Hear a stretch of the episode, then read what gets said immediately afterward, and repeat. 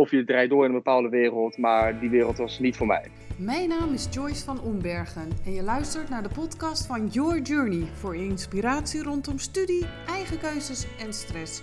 In deze aflevering zit ik virtueel op de bank met Trevor Johnson, student International Studies en aspiring bodybuilder. We gaan in gesprek over de keuzes die hij maakte tijdens zijn studie, zijn eigenzinnigheid. Ik heb geen ehm, drama die binnenkomt bij mij. Ik kan alles zelf beheersen. En zijn toekomstdromen. Of gewoon nog verder doorgroeien eerst, of gelijk ook dat jaar al mijn eerste competitie runnen. Ik zeg ga er maar weer lekker voor zitten of luister hem onderweg. En laat je inspireren door een authentieke jongen die graag zijn eigen plan trekt, maar ook voor anderen iets wil betekenen. Veel luisterplezier! Goedemiddag Trevor. Goedemiddag. Dames en heren, ik heb uh, aan de lijn Trevor Johnson, student International Business Studies en aspiring bodybuilder. That's interesting. En je bent half Engels, dus wij hebben in het voorgesprekje al even over gehad. Er gaat vast wat Engels voorbij komen. Welkom! ja, dat ik hier mee, kan doen, ja. Ja, en um, ja, in het voorgesprekje hebben we het ook even over gehad van, goh, um, ja, waarmee willen we eigenlijk uh, de jongeren inspireren? En ja, eigenlijk de rode draad die al meteen naar voren kwam was eigen keuzes maken, ongeacht van wat een ander uh, denkt, vindt, whatever. Kun jij ons meenemen in wanneer je dat, vanaf welke leeftijd je dat bent gaan doen? Want jij bent nu 19? Ik ben inderdaad 19 nu. 19? En ja, eigen keuzes maken ben ik, heb ik eigenlijk altijd wel gehad. Uh, je, ik sta best wel bekend om het idee van dat ik erg koppig ben. En graag mijn eigen plan trek. En dat is echt gewoon sinds jong af aan al uh, heel duidelijk geweest. Dus echt met de meeste dingen. Iedereen wil links, dan wil ik rechts. En uiteindelijk is het ook vaak nu gewoon gekomen van ik geloof heel erg in mijn eigen gelijkheid, want ik heb gelijk.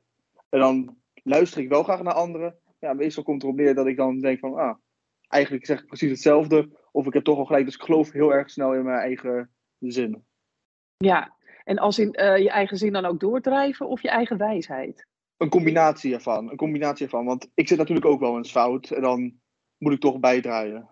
Ja, maar goed, ja, het is heel grappig, want we gingen online en toen dacht ik, ja, ik, ik, krijg, ik ga het je toch even delen. Ik heb een zoon van 23 en wat je nu al vertelt, denk ik, oh, dat is precies mijn zoon. Iedereen gaat rechts en hij gaat links. Dus uh, ja, en, en dat brengt je heel ver, weet ik ook. En nou ja, jij hebt het in ieder geval al tot uh, Malaga gebracht, waar je nu stage loopt. Daar, hè, daar hebben wij de link, elkaar gelinkt. hoe oud was je dat je terug kan gaan en denkt, ja, op die leeftijd deed ik dit al. Kan je dat zelf nog herinneren? Of misschien is het je verteld door ouders, docenten? Ja, heel jong. Ik, echt, ik zou denken, naar basisschooltijden brengen snel. Echt, uh, kreeg ik al groepsopdrachten. Ik, ik, nou, daar, daar, hield ik gewoon niet van, omdat ik graag mijn eigen plan wou trekken. En dan ben ik ook, ik ben ook het, het um, heel snel heel zelfstandig daardoor geworden. Want ik stond gewoon ja, meestal best sterk in mijn schoenen. Ook al was ik vroeger best nogal onzeker in veel dingen. Was ik wel van, als ik deze kant op wil, dan ga ik echt alles aan doen om die kant op te gaan. En daar was het niet echt uh, van tegen te houden. Nee. En gaf je dat, uh, leverde dat soms ook problemen op? Op school bijvoorbeeld? Oh, zeker. Ja, het heeft heel veel problemen vaak opgeleverd. Want als jij in de uh, ogen van andere mensen vooral tegen hun keert, dan, ja, dan, dan komt er soms nog wel een soort um, clash, een soort um, botsing. En dan kan het af en toe verkeerd gaan. En zeker merkte ik dat ook al rond de leeftijd 14, 15 echte puberjaren, ja, dan, dan gaat het wat uh, heftiger snel. Ja, en waar uitte zich dat in, als je terugkijkt? Um, agressie vooral. Uiteindelijk toch wel veel agressie, boosheid. Dus dat ging nog uh, af en toe best lastig. Ja, en ik weet, we hebben dat ook al besproken, dat je enorm veel aan sport uh, doet. Heb je dat toen ook al gedaan? Ik kan me ik, voorstellen dat dat een manier kan zijn waardoor je die boosheid ook kan kanaliseren. Of ga ik nu invullen? Oh, zeker. Ik, um, na boosheid heeft, um, is vooral dus heel rustig bij mij geworden. Ik heb eh, sinds dat, dat ik zes was, was bezig met judo. En judo werd al heel snel jiu-jitsu en daarna ging ik karate er nog bij doen. Dus ik uh, sinds jong af aan jiu-jitsu en karate. En dan ook snel op een hoog niveau. Uiteindelijk doorgegaan naar van bruine band. Maar wat hele terugkwam elke keer is, je begint met mediteren en je eindigt met mediteren. Dus halverwege in de les was gewoon, ben een half uur bezig, zit je volop te vechten uiteindelijk ren je uit, kom je tot rust, ga je mediteren en dan ben je rustig. Dus het heeft me wel geholpen om toch in sommige situaties vooral heel kalm te blijven en toch met dingen kunnen omgaan. Wauw. Ja, en mediteren. Ik denk dat heel veel luisteraars, uh, en is voor mij ook nieuw, en ik mediteer zelf heel veel. Maar ik wist niet dat zo'n les, dus zo'n soort les, hè, martial arts, hebben we het dan over, begint en eindigt met mediteren. Dus dit vind ik echt super interessant. En ja, dan kom je toch met een koppeling met uh, jezelf, hè, je, je, jezelfbeheersing en een stukje anger management misschien zelfs. Hoe, uh, ja, zat dat standaard in de les of was dat iets wat jouw docent met name deed? Um, het is altijd elke. Ik heb ook soms van dagen geswitcht, dan kom je bij iemand anders. Maar het is echt, um, je begint met rondjes mediteren, rondjes rennen, fit blijven. En dan uiteindelijk ook weer op het eind toch mediteren tot rust komen. En dat is ook een soort vorm van. We zijn hier met z'n allen, het is toch een soort vorm van respect. Want ja. weet je, als je met elkaar zit te vechten, um, ook was maar een partijtje, het gaat er toch intens aan toe. Als je iemand aan zijn hoofd slaat, is het gewoon, ja, hard, het komt hard aan. Uiteindelijk loopt iedereen dan rustig gewoon de zaal uit met een lach. En is er geen ruzie onderling. Nee. Dus dat is toch een soort van, van, van respect en het rustig kunnen blijven. Wauw. En dat heb je best lang gedaan. He, heeft het je ook geholpen in situaties, bijvoorbeeld op school? Dat je in zo'n situatie weer belandde waar het uh, nou, misschien wat minder lekker liep? Ja, in zekere zin wel. Af en toe ben ik wel, uh, was ik wel een beetje doorgeslagen in mijn dingetjes. Niet in super agressief ook met iedereen ging vechten, maar was het af en toe wel moeilijk om rustig te blijven. Maar ik denk vooral nu ik wat ouder ben en wat verstandiger ben en dingen door heb, ik blijf sneller rustig. Ik heb het al door, ik weet al wat er gaat gebeuren. Dus dan ben ik al gewoon meer laid van, het zal wel. En dan doet het me ook minder. Oké. Okay. En je zegt, ik heb het door. En dan vind ik het heel interessant, waar merk je dat aan? Um, ik, ik weet sommige dingen die mij snel kunnen triggeren. Van, ah, dit, dit maakt mij boos, dit uh, vind ik vervelend. En dat zijn er nogal een aantal dingen af en toe, want ik ben um, erg op mezelf het liefst. Maar dan nog steeds weet ik van, oké, okay, op deze manier kan ik het toch een soort rustiger houden dan het zou, um, ja, het zou niet erg hoeven te worden, laat ik het zo zeggen. Nee. Mooi, ja, dat, dat is die ja. zelfbeheersing en, en zelfbewustzijn, weten van jezelf, waar zitten je triggers. Nou, dat is niet iedereen gegeven op zijn negentiende, dus dat uh, doe je supergoed. Ja, en dat heeft een effect natuurlijk ook om je, om, op je omgeving. Nou weet ik dat jij op dit moment stage loopt. En uh, ja, de meeste studenten wonen samen met anderen. Hoe, hoe gaat dat? Want je geeft ook aan van ja, ik ben best wel gesteld op mijn eigen, nou ja, mijn eigen plek en op mijn eigen manier. Kun je daar wat uh, over vertellen? Ja, ik, ik ben, het is uh, toch een keuze voor mij geweest om uiteindelijk hier op mezelf te zitten. Is nu de, dit is al de tweede keer dat ik hier een stage loop. Ook de eerste keer dat ik hier, toen ik hier een stage liep. Dat is eigenlijk een soort vervolg wat ik nu doe. Um, had ik al gelijk van, ik wil niet met anderen zitten. En de reden daarvoor was zo van, um, de gemiddelde student die hier komt, is nog veel op het, het uitgaansleven, het, het, vooral buiten zijn. En dat trekt mij niet. Het, is geen, het heeft niet mijn interesse. Dus dan had ik contact, uh, contact met een paar mensen en die wouden, die wel een eigen appartement hadden, die wouden af en toe uitgaan. En denk ik van, oké, ik kan weekend uitgaan. Maar ik merk dat toen al, dit, dit zit mij niet, dit is niet voor mij. En die zijn dus ook wat doorgedraaid daarin. Sommigen zijn best ver gegaan, zijn ook bepaalde dingen gebeurd. En denk van, kijk, dat ik mijn eigen appartement heb, dat ik zelf thuis zit alleen. Ik ben veilig, ik heb, ik heb geen um, drama die binnenkomt bij mij. Ik kan alles zelf beheersen. En nu is het af en toe, omdat ik nu in mijn eentje in Malaga zit, zitten geen studenten van mijn klas hier, is het af en toe wel, ja, ik vind eenzaam een groot woord, want zo voel ik me ook weer niet. Maar je zit toch alleen hier. Je, ik heb niet ja. echt dagelijks contact met mensen. Dus dan is het af en toe lastig, maar over het algemeen is het wel heel rustig. Ja. Ja, en je geeft ook aan van het drama komt niet binnen. Nou, een van mijn uitspraken is stap niet in het drama van de ander. Want ja, voor je het weet verzand je in, in, in nou ja, de negativiteit van een ander. Of hè, dat wil niet zeggen dat je niet moet luisteren naar anderen en uh, anderen ook mag helpen. Maar soms is het letterlijk het drama. Hoe ziet dat er voor jou uit, het drama van de ander? Nou, ik heb vorige keer toen ik hier was wel veel in de trend van uh, criminaliteit en drugs meegemaakt. Van andere dingen die gebeurden. Ja, dat, dat hoef ik niet mee te maken. Bij mij gaat het goed. Ik wil geen negativiteit op mijn naam hebben. Ik ben trots op wie ik ben, op mijn naam, mijn achternaam. Ik, ik wil niet bekend staan als iets slechts. Ja. Ik heb ja. nu wel, um, dat ik in, ik kom uit Den Haag, Poeldijk, um, in die omgeving zit ik in het Westland. Nou, mensen kennen mij. En over het algemeen nu is het zelfs op een hele positieve manier. Laatst was mijn vader in de winkel. Ging die uh, schoenen halen. Komt iemand naar hem toe. Uh, mijn vader, die gozer, was duidelijk een gozer die ook traint. Dus mijn vader een praatje met hem maken. Uh, mijn vader laat een foto aan die jongen zien. En die jongen is gelijk zo van, ik ken hem. Dus mijn vader, ik zit in Spanje, mijn vader helemaal van, hoe ken je mijn zoon, weet? Ja, hij is die grote gespierde jongen, hij is super sterk, hij traint ook hier, hier. Ik ken hem. Dat is toch iets van, ik wil um, vooral dus geen drama om mij heen hebben. Vooral goed bekend staan. En dat is ook gewoon Ja. vooral een trots voor mijn ouders dan. Dat mijn ouders kunnen denken van, kijk, mijn zoon doet het wel goed nu. Ja, ja fantastisch. En, en daar heel bewust mee omgaan. eh, je eigen imago, maar inderdaad, je noemt ook je ouders. Dus eh, het gaat verder. Eigenlijk die omgeving die weer ja, trots op je kan zijn. eh, ja, maar ook ontzettend negatief ervaren, dingen kunnen ervaren. Ja, en, en als je jonger bent, dan eh, gaan niet altijd dingen vanzelf. En je kunt nog wel eens in de problemen komen. Maar mooi dat je voor jezelf die grenzen ontdekt hebt. Van nou, nee, dit, dit wil ik gewoon niet. En eh, ik ga het anders regelen.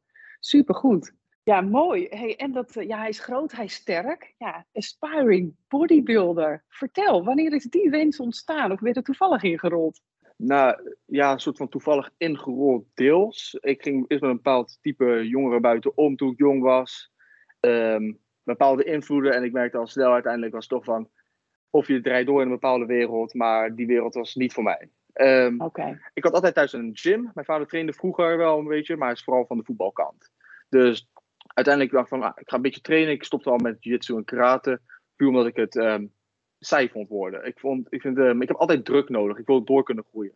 Dus ik begon een beetje te, te sporten. Nu, dat was dus zo ongeveer 2,5 jaar geleden.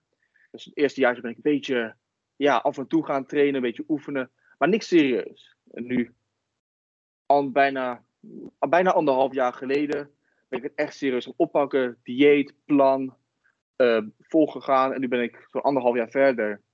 En nu merk ik echt gewoon, als ik kijk naar de, een andere 19-jarige die trainen, iedereen komt naar naartoe van, hoe ben jij zo groot? Hoe ben jij zo sterk? Ja, En- groot in de sportwereld betekent gespierd, hè? Niet Zeker. als in lang, want volgens mij ben je ook lang. Maar groot is in Dat- dit, deze context anders. Ja, het is ook dat ik lang ben, maar ehm, vooral voor de spieren natuurlijk uiteindelijk. Omdat mijn spieren gewoon een stuk groter zijn. En dan is het ehm, niet dat je beter gelijk bent dan anderen, maar mensen komen wel naar je toe van, hoe doe je dit? Ja. Ehm, en ook volwassenen, ik ben hier in Spanje, komen mensen naar me toe van die volwassenen. Hoe oud ben je? Ik zeg, ben 19. En ze kijken me met grote ogen aan van, dat kan niet, dat is onmogelijk, there's no way. Ja. En dat vind ik dan toch heel leuk. En dan denk ik van, ah, ik wil misschien toch ehm, professioneel, de professionele kant op gaan, want misschien heb ik wel veel potentie. Als ik zoveel groter ben en zoveel sterker ben dan de gemiddelde ehm gozer in de gym die echt er vol voor gaat, dan denk ik, ja, misschien heb ik wel een kans. Ja. En weer je eigen plan trekken. Mooi. Ja, ja. Zeker. Hey, en ehm, ja, er zijn meer dingen waar jij. eh, je hebt gewoon full focus op wat je wil. Ehm, ik heb ergens gelezen dat jij zelfs af en toe vliegles neemt. Hoe zit Ehm, dat? Ja, een tijdje geleden eh, ging, ehm, was mijn vader zo van, laten we iets nieuws proberen. Wat vind je van vliegen? Ja, vliegtuigen, oh, je, vliegtuigen zijn altijd cool om te zien. Dus ik ging naar Rotterdam toe, Rotterdam Airport, met mijn vader. En dan gingen we naar zo'n vliegschool. En ik was nog best confused, want de eerste vliegles die ik had, hoe oud was ik? Misschien 12, nee, nee, nee, 13, 13, 14. Ik dacht 13, 14. Dus ik ging daarheen en ik was toen nog redelijk onzeker. Dat was ook eerst een begin van een soort van confidence boost voor mij. Dus ik ging daarheen en dan ehm, ja, heel snel lesje geboekt. Ehm, ja, die eerste les, weet je, dan, voor je het weet, je doet bijna eigenlijk vooral veel dingen toch al zelf. Er zit iemand naast je om je te coachen, uiteindelijk doe je het zelf. Nou, als jij op een runway staat met een vliegtuig, op die leeftijd denk je van, oké, dit is wel iets. Nou, vet ook. Dus Zeker, Cool. zeker. En als je dan vliegt, dan dat is echt een confidence boost ook voor mij van, dit is geweldig. Want dan vlieg je boven Rotterdam, dan ga je door, dan zie je even helemaal niks als je in de wolken zit. En dan zie je ineens de view en dan denk je van, wauw. Dus eh, ja, dat is eh, zeker een hele exclusieve, coole experience. Ja, en cool dat je vader jou die eh, experience eh, gegund heeft. Zeker, ik kan me zeker. ook voorstellen dat er een stukje, ehm jij zegt confidence boost, maar ook een stukje verantwoordelijkheid bij komt kijken. Want het is natuurlijk niet zomaar niks, of niet zomaar iets om eh, eh, in een vliegtuig eh, te zitten, op je dertiende, veertiende, en toch wel een soort in charge te komen. Verantwoordelijkheid, ja. Ik, ik ben van jong af aan is van, ik doe veel dingen zelf, dus altijd de verantwoordelijkheid ligt bij mij. Ik ging er heel veel op uit. Ik ben vaak buiten geweest en altijd buiten geweest in mijn jeugd. op jonge leeftijd. En dan was het echt zo van: ik doe alles zelf, alles wat er gebeurt, ben ik verantwoordelijk voor. En mijn ouders vertrouwden daar mij altijd in. Mijn ouders vertrouwen mij heel erg in alles wat ik doe. Puur omdat ik altijd toch alles zelf deed en alles komt goed. Ja, Dus dan om mooi. zoiets te ondernemen, ja, is dat dan is het mogelijk. Ja, en dan is het natuurlijk ook, snap ik dat je vader zegt, joh, dat gaan we doen. Precies. E- Echt super tof. Hey, en uiteindelijk, want ehm, ja, jij eh, bent de middelbare school eh, gaan doen. Hoe, hoe ging dat? ehm, nou ja, iedereen moet de CITO-toets doen. Had je daar ook je eigen manier in? Hoe is dat proces Eh, gegaan? Het enige wat ik wel herinner nog, is ik had iets ook van zo'n soort, ja, dan ging zo'n instaptoets voor welk niveau je doet. Maar ik had nog geen idee wat, ermee bezig, wat, wat ze aan het doen waren. Dus ik heb me wat af en toe gewoon wat ingevuld, want het interesseerde me gewoon niet. Dus uiteindelijk gewoon HAVO-advies gekregen. Ging naar de HAVO toe eh, op een eh, school. En ehm, ja, daar ging het minder goed snel. Mhm. Dus dat was niet jouw route? Ehm, ik kon het niveau wel aan. Dat, daar ging het zeker niet om.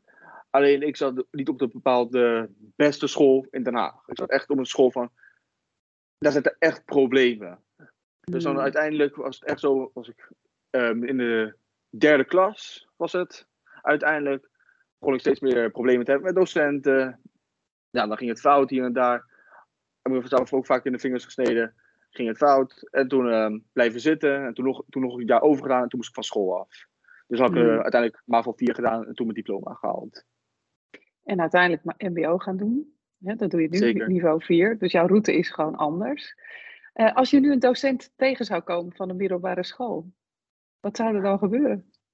Van de middelbare school, het, het is afwisselend. Want er is één docent, eh, een Frans docent. En die herinner ik me heel goed. Daar kon ik het totaal niet in vinden. Ten eerste, de Franse taal interesseerde mij helemaal niet. Ik kon, ik, had super, ik kon super erg leren, maar het kwam gewoon niet binnen bij mij. Daar ging het heel slecht mee. Dus uiteindelijk, ehm, zo grappig met deze docent, had mijn vader dus gebeld. Dus we hadden een soort, ehm, ja, een soort compromis gesloten van, "Trev, eh, laten we helemaal opnieuw beginnen. Dus ik ging de klas in met een leuke houding van, alles is goed. Zij ook, die docent. Het grappige is zelfs, die docent werkt nu bij de school waar mijn vader ook werkt. En die vraagt nog steeds naar mij van, ehm, gaat het, hoe gaat het met Trevor nu? En dat is Ja. gewoon een van de docent. Had ik eerst zo'n slechte eh, band mee. En nu is het zo van, hoe gaat het met elkaar? Weet je, van, alles goed. En dat is gewoon heel mooi om te zien. En er zijn sommige docenten, ja, die, die hoef ik echt nooit meer te zien. Dat zijn echt mensen, het, het was een soort, een soort gedrag was zo vals en zo onprofessioneel. En ik denk van, zo kan je niet tegen een, wat is als ik, 14, 15-jarige doen. Het is een Mm. bepaalde houding die ehm, gewoon heel ongepast en onprofessioneel is. En er is ook een soort bewustzijn van, als jij tegen een 14, 15-jarige gaat schreeuwen, een, een jongen die niet rustig stil zit en nogal een sterk karakter heeft, uiteindelijk gaat hij terugschreeuwen. Ja. En dat ging dus eh, steeds erger. En ik merkte toen ook al, weet eh, dan kwam ik op terug dan heel snel. Eigenlijk had ik gewoon wat ehm, een betere band met die docent nodig. Als je met me- respect naar mij toe komt en wat aardiger, Ja. dan krijg je alle respect van mij. En dan maakt het niet eens hoe, uit of ik het vak leuk vind. Nee. Nou, en waarschijnlijk had je toen ook al wat eh, beweging af en toe nodig. Ik kan me voorstellen dat jij niet een jongetje was wat eh, heel graag eh, zes uur achter elkaar in de schoolbanken zat. Dus af en toe een trap op en neer tussendoor had misschien best een goed idee geweest, of niet?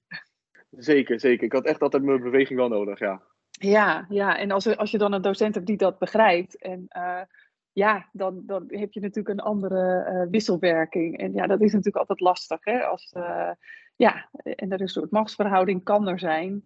Eh, ja, ik zeg ook altijd ga op de relatie, want dan, ja, dan kom je er eigenlijk altijd wel uit. Dan, dan is er inderdaad dat wederzijds eh, respect. Maar Ja. ja. mooi. Maar goed, dus die Franse docent, daar is het goed mee gekomen. Dat is dan toch wel een heel mooi verhaal. Ja, zeker. Met die docent zeker. En ook wat, ja, verbazend werden toch wat kunstdocenten. Ik vond kunst nooit leuk. Maar er zijn sommige kunstdocenten die we, toen ik van die school af moest, even een afscheid gegeven van eh, doei en dit en dat. Maar die waren, ja, die waren altijd heel aardig naar mij. Ook al vond ik het vak niks aan. Ik kreeg altijd hoge cijfers. Ik weet niet hoe ik het deed. Maar met kunst was ik altijd goed. Ja, Dus mooi. dat, eh, Ja, Ja, nou, het- ja, mooi. En, en, en, en misschien ook eh, elkaar ehm, meer als mens zien dan dat het over het vak gaat.